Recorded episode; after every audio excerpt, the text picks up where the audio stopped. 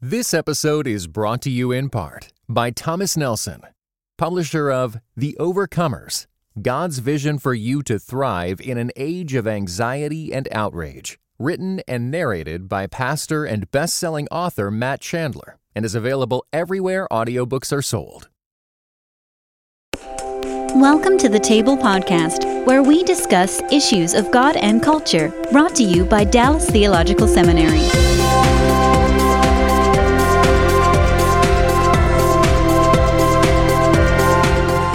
Welcome to the table where we discuss issues of God and culture. I'm Darrell Bock, Executive Director, Cultural Engagement at Dallas Theological Seminary and the Hendricks Center there.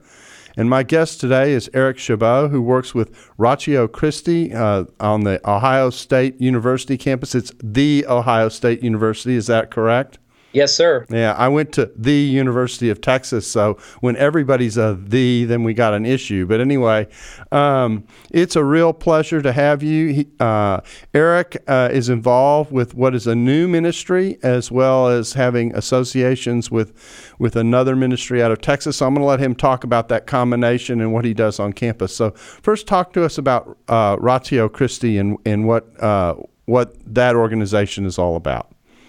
Okay, well, it's great to be here. Um, Ratio Christi really means reason for Christ. That's that's what that ministry means. And around 2009, there was a, a gentleman down in North Carolina who saw it saw the need to really start a ministry down there on a campus, uh, basically with an apologetics focus. And really, Ratio Christi is a nationwide ministry. And so when this gentleman started that down in uh, in uh, North Carolina in 2008 or 9. His name was Randy Hardman. He went on to do some grad work under Craig Keener.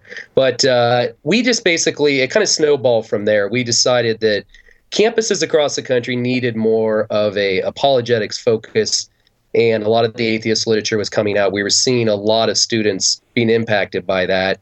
And so basically, Ratio Christi helps students be more equipped in their faith to share their faith confidently, know what they believe, know why they believe it.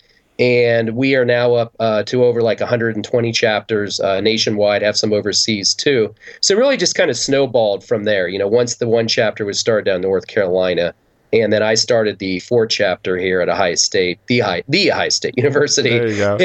I get corrected all the time in 2009. So we're definitely a ministry has an apologetics focus, and that's what we do on the campus. Now, uh, North Carolina was this North Carolina Chapel Hill where this started? No, uh, Randy started that chapter down in Boone. Huh. Uh, yeah, that's where he was, and then we uh, we were associated a little bit with SES Seminary, Southern Evangelical Seminary. Mm-hmm. They they're of course out of Charlotte, Right. and they they're very apologetics fo- uh, have an apologetics focus. So they kind of came on board and helped some other chapters start North Carolina after that one. Now we have one at the campus you just mentioned there, the other North Carolina uh, chapters or campuses. Yeah, that small North Carolina school. right, right. it all started down there, down south, and Uh-huh. we've kind of gone out from there. So, uh, so h- one, how do students connect with you guys, and then what's what what do you do in terms of ministry, in terms of your general approach? Yeah, well, the one thing I tell people is that Ratio Christi, we're, we're not just basic Bible studies. As you know, campuses have a lot of Bible studies. What we do is we have weekly meetings where we will tackle some of the big objections on the campus or in the culture, of course, such as God's existence or you know the reliability of the Bible or other topics. And then what we also do is that we bring in speakers. We will have apologetic speakers come to the campus and do lectures. We might do debates. I've had uh, certain uh, debates. I had Michael Brown debate Bart Ehrman. I've had Frank Turek twice to the campus. I've had William Lane Craig. I've had Mike Licona. We've had a lot of speakers come in that really lecture on the top apologetic uh, topics of our culture. So we try to keep a environment on the campus that is favorable to uh, Christianity and also show that Christianity can answer, you know, the, the questions of life that you know has intellectual viability. And so then I now I personally also do a lot of evangelism on the campus where I go out and talk to students and I bring students with me from the Ratio Christi chapter where we engage, you know, people on the campus and gets kind of their feet wet in that area. So, is, it, is this once a week that you guys meet, or that are scheduled to meet, or how does that work? Yes, we have once a week meetings, and we're on a we're in a classroom. We rent out a classroom. We're a student organization. All the Ratio Christi chapters are actually student organizations, fully registered on the campus to uh, and then we can take advantage of the classrooms to meet in. So yes, we do meet once a week. Okay, and then the other ministry that you're associated with, what is that? Well, uh, that's called CJF Ministries, and it was formerly called the Christian Jew Foundation, and that was a started by Charles Howe back in the late '60s. He was a Jewish uh, person that came to faith in Jesus, and I have a, a strong background in uh, reaching Jewish people for the faith because I came to faith actually through hearing the gospel through a Jewish believer. Even though I'm not Jewish, I was raised in a Jewish community, hmm. and I knew a lot about Jewish people. So God seemed to always have my uh, life, uh, you know, the calling of my life seems to always be centered around Jewish people. Now, at Ohio State, Ohio State has 5,000 Jewish people, and that's a pretty large amount. Is that and, 10% of the total or thereabouts? Right. Yeah. yeah. And uh, so every time I've done outreach on the campus, we have always tried to have a focus on, you know, reaching the Jewish community. As I said, I brought Michael in. I've had him do a lecture as well on Jesus' messiahship so you know we we've done a we've done some outreach events there to uh, reach out to the Jewish communities. So that's Michael Brown who. Uh, right. Who we've had on the table, and who also just wrote uh, the response to the Newsweek Bible article that was produced uh, uh, on Christmas uh, 2014 they, that's just come out and has just been a part of a discussion uh, about the nature of Scripture in the public square. And I take it that kind of discussion and those kinds of issues are precisely the kinds of things that you all interact with on a regular basis. That's right. I mean, we are trying to tackle the you know the cultural objections that are out there all the time, the misinformation on the internet, and a lot of things that people are picking up online and just everywhere. And as you know, it never ends. So we're constantly working in this area. So that's exactly what we do. Yeah, and between Christmas and Easter, you're real busy, and then everybody takes a breath, and we go through the cycle again the next Christmas and the next Easter. That's right. Yeah. Now, uh, okay, so let's talk about the kinds of issues that you all uh, deal with. You you mentioned a couple of them already. Uh, the existence of God. I, I, suspect if you had Mike Licona in, he's talking about some of the issues, particularly tied to the Gospels in the New Testament. Um, uh, what are the what are the issues that issues that you regard as well? I'll just go ahead and ask the what was our first general question when we're talking about university campuses. What do you see as the largest intellectual challenges on on the Ohio State campus?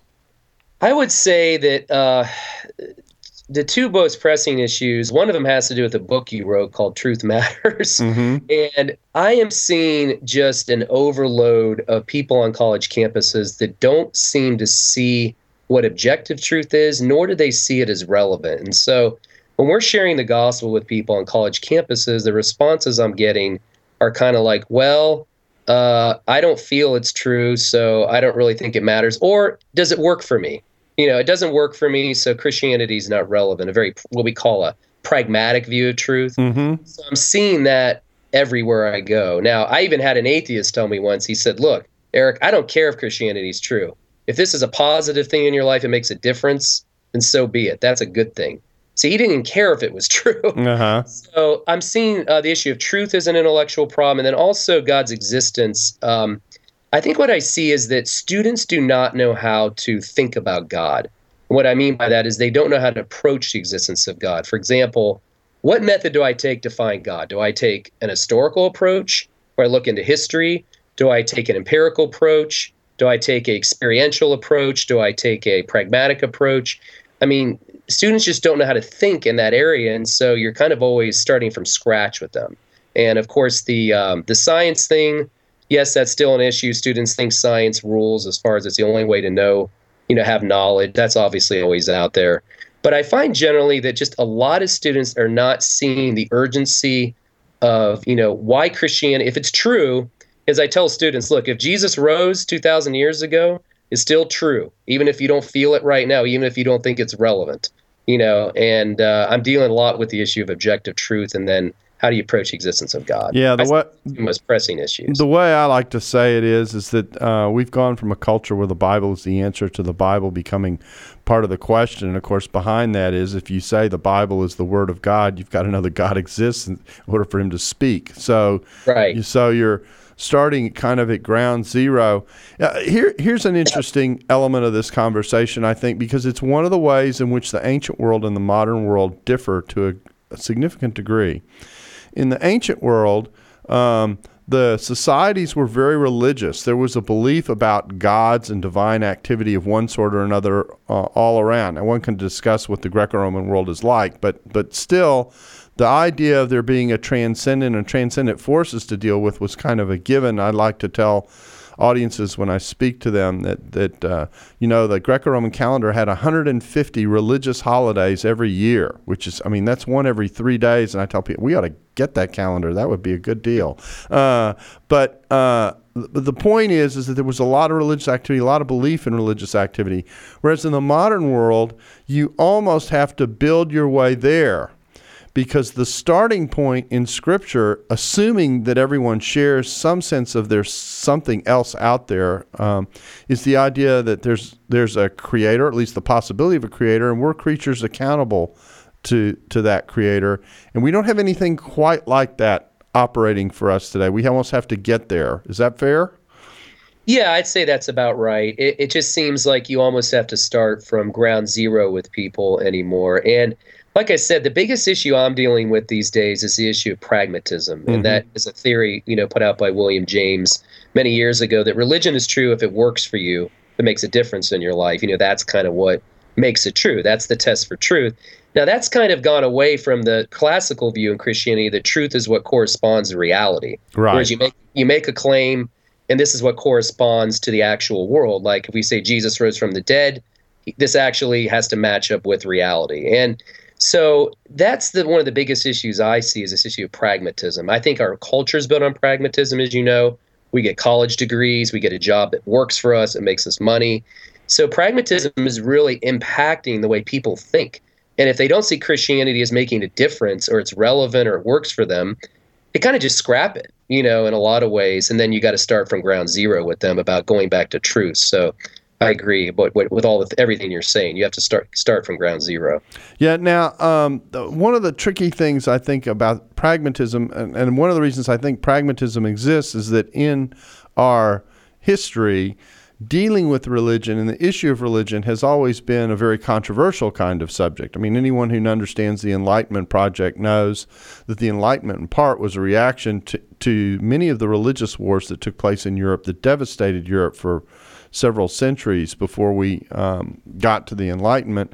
And so the advantage of pragmatism from a pragmatic point of view is I say, um, well, if that works for you, that's great. I'm not going to put your religion down. I'm going to give you the room to, to live your life the way you want, but give me the freedom to live and enjoy the life that I have in the way that I can and uh, and as long as we don't you know create conflict for one another, then we're in great shape. And, and so it's almost a, a it's not quite a hands off approach, but almost a hands off approach to religion. Uh, you, you, know, it, you can. It's like a bazaar. You can choose to pick and use it if it works, but if not, if you you know bypass that particular helping in the cafeteria, then you're you're okay.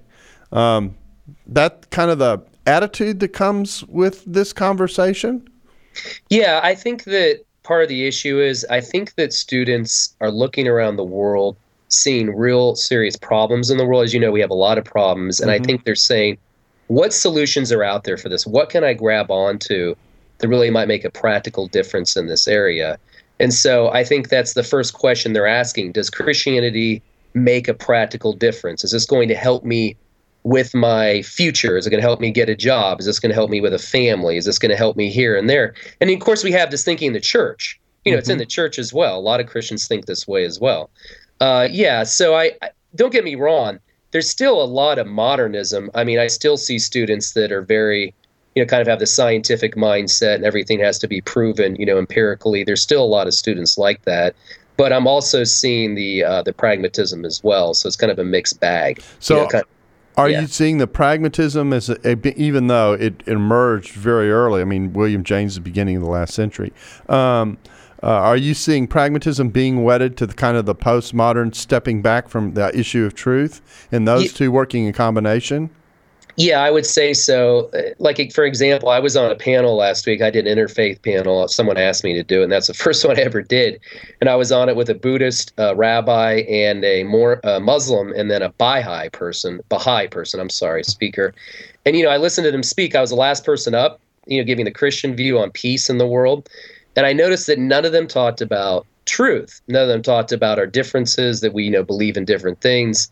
And it came across to me listening to them that I think they all kind of viewed religion more in a pragmatic, kind of practical way. And that's how we can all get along in the world, right? If mm-hmm. we just have a practical outcome of our faith.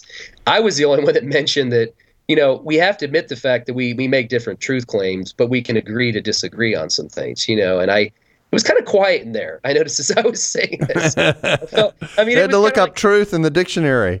yeah, I felt like I was the oddball, but I, as the apologist organization on the campus, I felt like I needed to address it, and I felt like God gave me the platform, so I wasn't going to let it go by the wayside. And I was very kind with it. You know, I was gentle. Mm-hmm. You know, but I just had to bring it up. So, yeah, I think pragmatism has just come out of. I think what I see is the issues of the world today, and people are seeing a lot of problems and they're trying to figure out what difference does our faith make in these issues. That's why the social justice movement, you know, is very big. Mm-hmm. You know, you know, people like to latch on to, at, you know, those kinds of things as well. Yeah. Uh, so, so where does that leave you in terms of? Uh, I mean, you're trying to introduce students to truth. How do you get over the hurdle of of of the pragmatism? Well, it's very what I this is probably what goes on in 90% of my conversations. After I've explained the gospel or answered some of their objections, I generally find myself saying this almost every time. Let's take let's I'll give you an example. Let's say you're a student. Now listen, Darrell, what if Christianity is really true? Would you agree with me if this is really true this impacts your life now? Like if Jesus came into this world 2000 years ago and he rose from the dead and this actually happened in time, space and history, would you not agree that this would make a difference in your life right now if it's really true, right? So I get them to think about truth. I get them to point admit to me, yeah, this matters.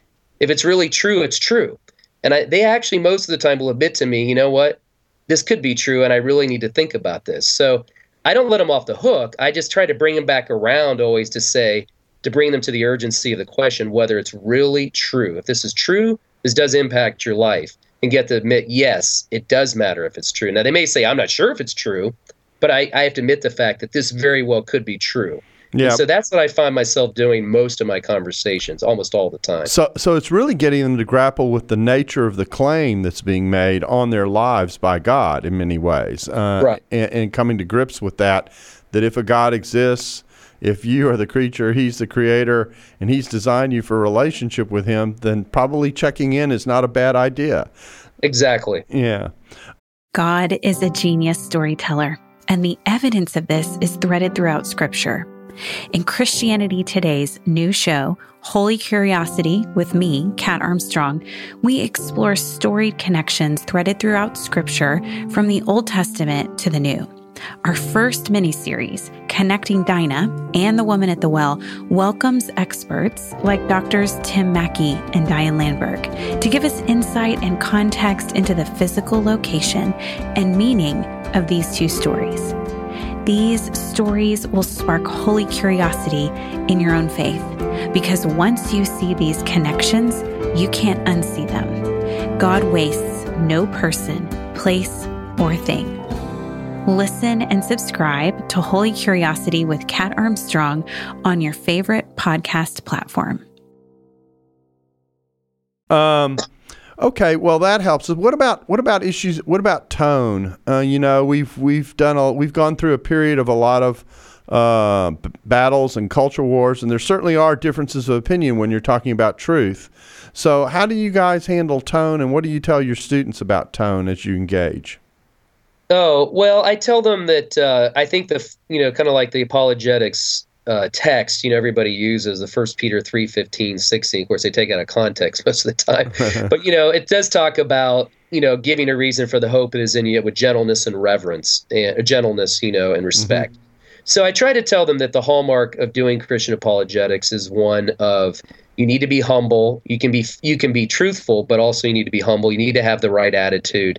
And our tone needs to be one of humility. Uh, you know that we don't want to come across as the uh, you know we obviously don't want to be arrogant but we can still speak the forward truth with love and just be gentle. So that's kind of the text i really try to hammer home with them. You know you want to be gentle with people. People are very sensitive these days Uh, it seems to be more and more. Mm-hmm. You say the wrong thing, they get awfully get awfully mad. So I just tell them tone needs to be humble and gracious, and let your speech be seasoned with grace and salt. And uh, you know, that so it's but it's a work in progress.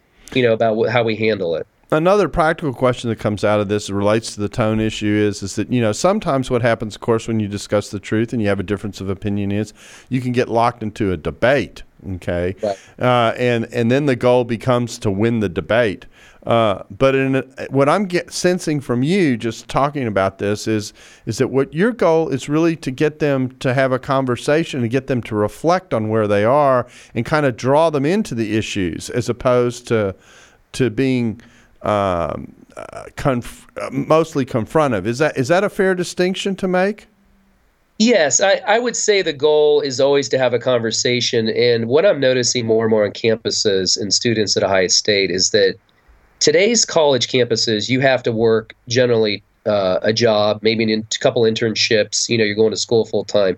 These students are so busy, so busy. And I'm trying to get them to slow down for 10 minutes and reflect on the issue of God and how that impacts their life. So, yes, it is a goal of conversation. Now, the goal is a conversation, but I will say my experience shows me that over time, if you're talking to a person, then they start asking questions. It can get a little confrontational sometimes if they're, and they, you know, if, if it starts going on and on for an hour or more and they have a lot of objections. Mm-hmm. Um, I don't mean confrontational necessarily in a negative way. I mean just that, you know, they may just be have some really good objections, and you're you start going back and forth. Before you know it, some if someone's listening in, this kind of sounds like a debate. No, I didn't. I didn't want to turn it into a debate, but sometimes it just may go in that direction. But uh, I've never had anybody that's been, you know, where it's been like a, uh, you know, a terrible situation. You know, it's just a I call it a friendly debate. Yeah, you know that you're in disagreement and you're trying to sort it out, or or that or, or that there's a difference of opinion, or that there are questions being raised that need to be sorted through. Right, exactly. And so my goal when I talk to people, when I tell students, the goal is to obviously share the gospel, try to answer their objections to the best of their ability, remove any obstacles you can to get them from prevent them from coming to the gospel. And if you've done that to the best of your ability in, in the presence of God, then you've done your part, and that's all you can do. You leave the results to the Lord. So, so pragmatism and kind uh, it's an interesting mix. Pragmatism on the one hand and wrestling whether there is truth, and then this kind of uh, scientific thing floating underneath. Those are the those are the two large challenges. Do you have uh, any? You know, many campuses have what are called faith buster classes or things like that. You, um, where there are specific classes on campus that really do go after Christianity pretty hard and have and have a reputation for doing so. Do you have anything like that at Ohio State? I don't think we have any faith buster classes. I mean, we have the the atheist organization here, of course. They're always around, and we've had interaction with them over the years. They're a little they're a little quiet right now, but we did a couple student debates with them a few years back. Uh, but I don't think we have any faith busters classes. I would say the antagonism or you know obstacles of Christianity campus come in the biology classes where professors are openly putting down you know theories like intelligent design or you know of course they say creationism. That's another topic. That happens a lot. Um, but i don't really uh, i don't can't think of anything else. Now i'll tell you this. The new testament early christianity class they teach here they use bart's book bart ehrman's book on introduction to christianity and that has i've had two students that come to my meetings because they're in that class and they don't know how to answer those things and they've been showing up at our meetings Yeah. so that that's been an issue, um, but I don't know any faith buster classes. I would say the obstacles more come from the atheist group if they want to do something like they have like a lecture. You know, I've had been to two Jesus myth or lectures. You know, where they try to say Jesus didn't exist. Those kinds of things are on the campus more or less. So So, so the campus sounds like it's more like a uh, an open bazaar of ideas as opposed to being particularly a hostile environment uh, per se. Uh, I would say it's a mix. I would say that it is an open, uh, it's a smorgasbord of beliefs. You have people from all different backgrounds, different religions. You have a lot of atheism. You have a lot of different religions. But uh, I would say there there's some opposition to Christianity, but I wouldn't say that it's just like you know everywhere I go. But I mean, there's certainly it's certainly out there. I mean, I've been of course I've been, you know, some people said some things to me over the years on the campus. You know, I've been out a few negative things with I can't repeat. So yeah, there's opposition, but I would say that it's uh it's mostly in, in different arenas, but it's not like ridiculous. Like every day I go out, someone's doing something to put down the Christian faith right in front of me. Would But, it would it be fair to say that the opposition that comes to Christianity is part of the environment of just uh, uh, skepticism about religion in general, or is it Christianity specific in any way? I think it's skepticism in general. I, I think that uh, I think with the impact of postmodernism and just skepticism, I think a lot of people just and cynicism, by the way, cynicism as well. I think a lot of people just don't know how to think about God, and they're generally skeptical of knowing anything uh, with any kind of certainty. And then the issue of God is the problem because you know you can't see God directly, and so they assume if you can't see God directly, it's blind faith, and then you got to go through the whole issue of you know clarifying what it means to say God exists, and you have to come up with a method of approaching God's existence. So I, I think the number one issue is people don't know how to think about God, and that's something that uh, that churches haven't done a great job at equipping Christians on as they go into the campus, and then the culture in general. What class do you go to on a college campus that teaches you how to think about God, other than maybe philosophy of religion? That's maybe about it. If you take a class on that. Otherwise, it's just there's nothing there for students to take, and they just don't know how to approach it.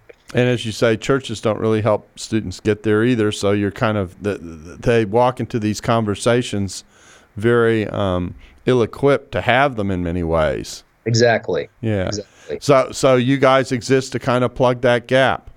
Yeah, exactly. We, I found about 2009 was when the atheist literature was getting more prominent. Uh, or, you know, around some of the time those writings are coming out. Now it's kind of maybe died down a little bit. I, I don't, you know, it's still out there, but not as much as the, it was the height of, you know, the bit, the you know, the culture. It was all over the place about 2008, 2009, and I was seeing a lot of students reading that stuff. Uh, the president of the atheist group at that time became an atheist because he read Richard Dawkins' book on the God delusion. He was raised Christian and he left the faith over that. I saw other students, you know, becoming skeptics or atheists by reading those those works. So that's why a lot of us are like, we need something on a campus. We need a presence to deal with this stuff. And I've noticed that probably over the last, I've been on the campus for 10 years. A lot of the objections are still the same every year, same kind of objections over and over. But uh, I would say that I just see a lot of students that don't know of an outlet, a place they can go to to get their objections dealt with. They need to know that there is a place, and that's what we try to do. Well, without giving the house away, so someone comes to you and and you're trying to push them to deal with the existence of God. How do you build that bridge? What what kinds of things are you saying to them? Well, if if they come to me, the first question is I ask, are they really seeking? You know, I ask them, are you really, do you care if God exists? Is this something that you're thinking about? Is this something that impacts you? I mean, or is this something you're kind of like just apathetic about? You know, some people are like, well, maybe God exists, maybe he doesn't. I don't care. I'm busy. But if they are truly seeking, then I start to talk to them about, you know, how do we approach the existence of God? And then here's what I say look, if God exists, would it make sense that he would speak somewhere in history, somewhere to reveal himself to humanity? That he would want to show up and show what he has for us. And then that builds a bridge to talk about Christ, to talk about the resurrection, talk about the work of Jesus. You know, I create a plausibility factor with them. Mm-hmm. And then I talk about the world of nature. I say, look, do you think that God has revealed himself maybe in the natural world and some of the features we see in the biological realm, like our DNA or, you know, the information code in our systems or, you know, I just try to get them to think about how we approach the existence of God. But ultimately, my best argument apologetically is a historical thing. I try to get them to the person of Christ, to consider that as a plausible, you know, and ultimately that's the best argument. I'm trying to get them to, you know, to reach that place because ultimately I got to get them. I got to get them to there. That's the goal. Mm-hmm. Yeah, it's it, it's it's an interesting uh, it's an interesting challenge to get people to think about uh, the way in which um, really our world is ordered um, and and seems to have structure, seems to make sense. It doesn't, you know, it it. It, there's a regularness uh, to existence that is pretty stable in many ways, um, and it and it doesn't look like it could just you know happen by accident. Right. Well, you know, uh, my friend Frank Turek has a new book out, which it's called uh, "How Atheism Borrows from God." I think that's called. It's Yeah. called "How "Atheism Has to Borrow from God." And one of the things I tell students is that you know you have features of reality all around you that you see every day, you take for granted. And then I say, what explains this better Christianity or theism or atheism. You know, we have we're rational beings, right? We're able to make inferences. We have the laws of logic. Uh, we have more obligations every day, you know, that we take for granted. We, we're, we're morally obligated to treat people certain ways or do this or do that. We have uh, the law of causality that impacts science. We have, we just have features of reality every day all around us you take for granted. Then I ask them what makes sense of that and whether atheism can't account for those things or, or no God does you know what does it make more sense there's a god that's built these things into reality that's the approach frank's kind of taking in his book and that's the approach i kind of take with students as well just to get them to think about that well tell people a little bit about frank because these are good resources that you're mentioning um, yeah yeah, Frank Turek uh, has written a book called "I Don't Have Faith to Be an Atheist" with Norm Geisler. It came out several years ago. He's just written a new book called "How Atheists Steal from God." Uh, it's called "Stealing from God." I think that's the exact title of the book uh, just came out last month, and I've had him, uh, Frank, to the campus a couple times, and I've noticed that when I promote an event called "I Don't Have Faith to Be an Atheist," oh my goodness, does that draw up a lot of interest on a college campus? Hmm.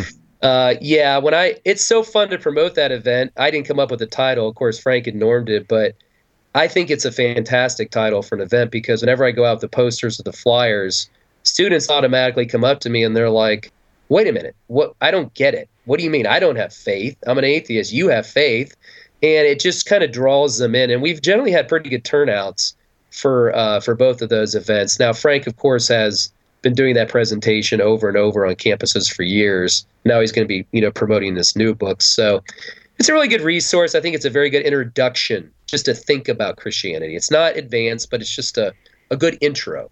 I think for students to read. Now, what's Fra- what's Frank's ministry? Where does he where does he serve? Uh, he's at crossexamine.org. If you go to his website, mm-hmm. uh, Cross Examine, and that's you can find all his resources on there. Like I said, we also had Dr. William Lane Craig come. He did a lecture on the existence of God. Uh, he gave seven reasons for the existence of God. That was pretty interesting. I got to see. Uh, we had a pretty good turnout for that. We had about six, seven hundred people. Um, then we had, of course, like I said, we had Mike Licona who lectured on the resurrection of Jesus. That's his specialty. Go to risenjesus.org. Mm-hmm. So, you know, we're trying to put ideas out there, things that students can come and hear. This is the way I, I tell people this may be their only opportunity out of the four years they're on a college campus to hear a presentation on the truthfulness of the Christian claim. This may be it out of their entire four years. They'll ever hear something. It may stay with them for the rest of their life. And so that's the way I look at it as far as when you have a speaker come in and do something like that. That's the importance of it. Now, just to just so people can know who people are, William Lane Craig teaches out at, uh, Talbot Biola. Uh, he's been doing a philosophy, religion, and historiographical work and apologetics for a long time. Has a, philosophy and New Testament background. Uh, Mike Licona is at Houston Baptist uh, and does the same kinds of things for them. Uh, both have written extensively uh, a variety of works that walk into various of these areas.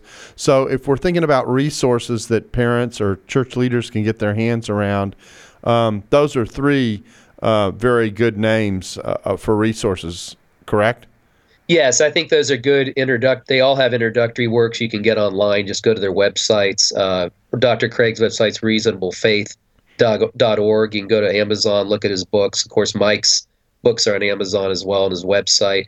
I also think that uh, as far as introductory works, I think you know obviously Lee Strobel's stuff is a good introductory. All his books. Lee Strobel wrote the Case for Christ, the Case for Creator, the Case for Faith, Case for the Real Jesus. So uh, I think those are all good resources. He has DVDs. Go to Lee Strobel's websites.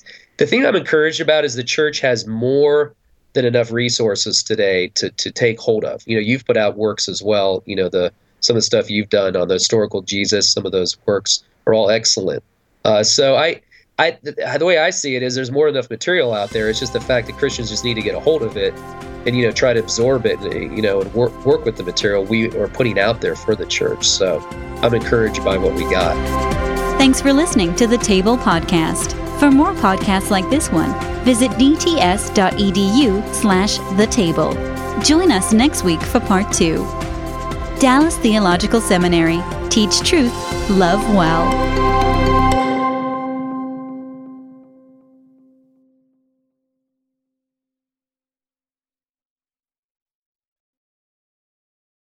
This episode was brought to you in part by Just These Guys, you know? A pastor and a psychologist team up to break down scripture and psychology, empowering you to transform by the renewing of your mind. Listen today at justtheseguys.podbean.com or wherever you get your podcasts. Just these guys, you know?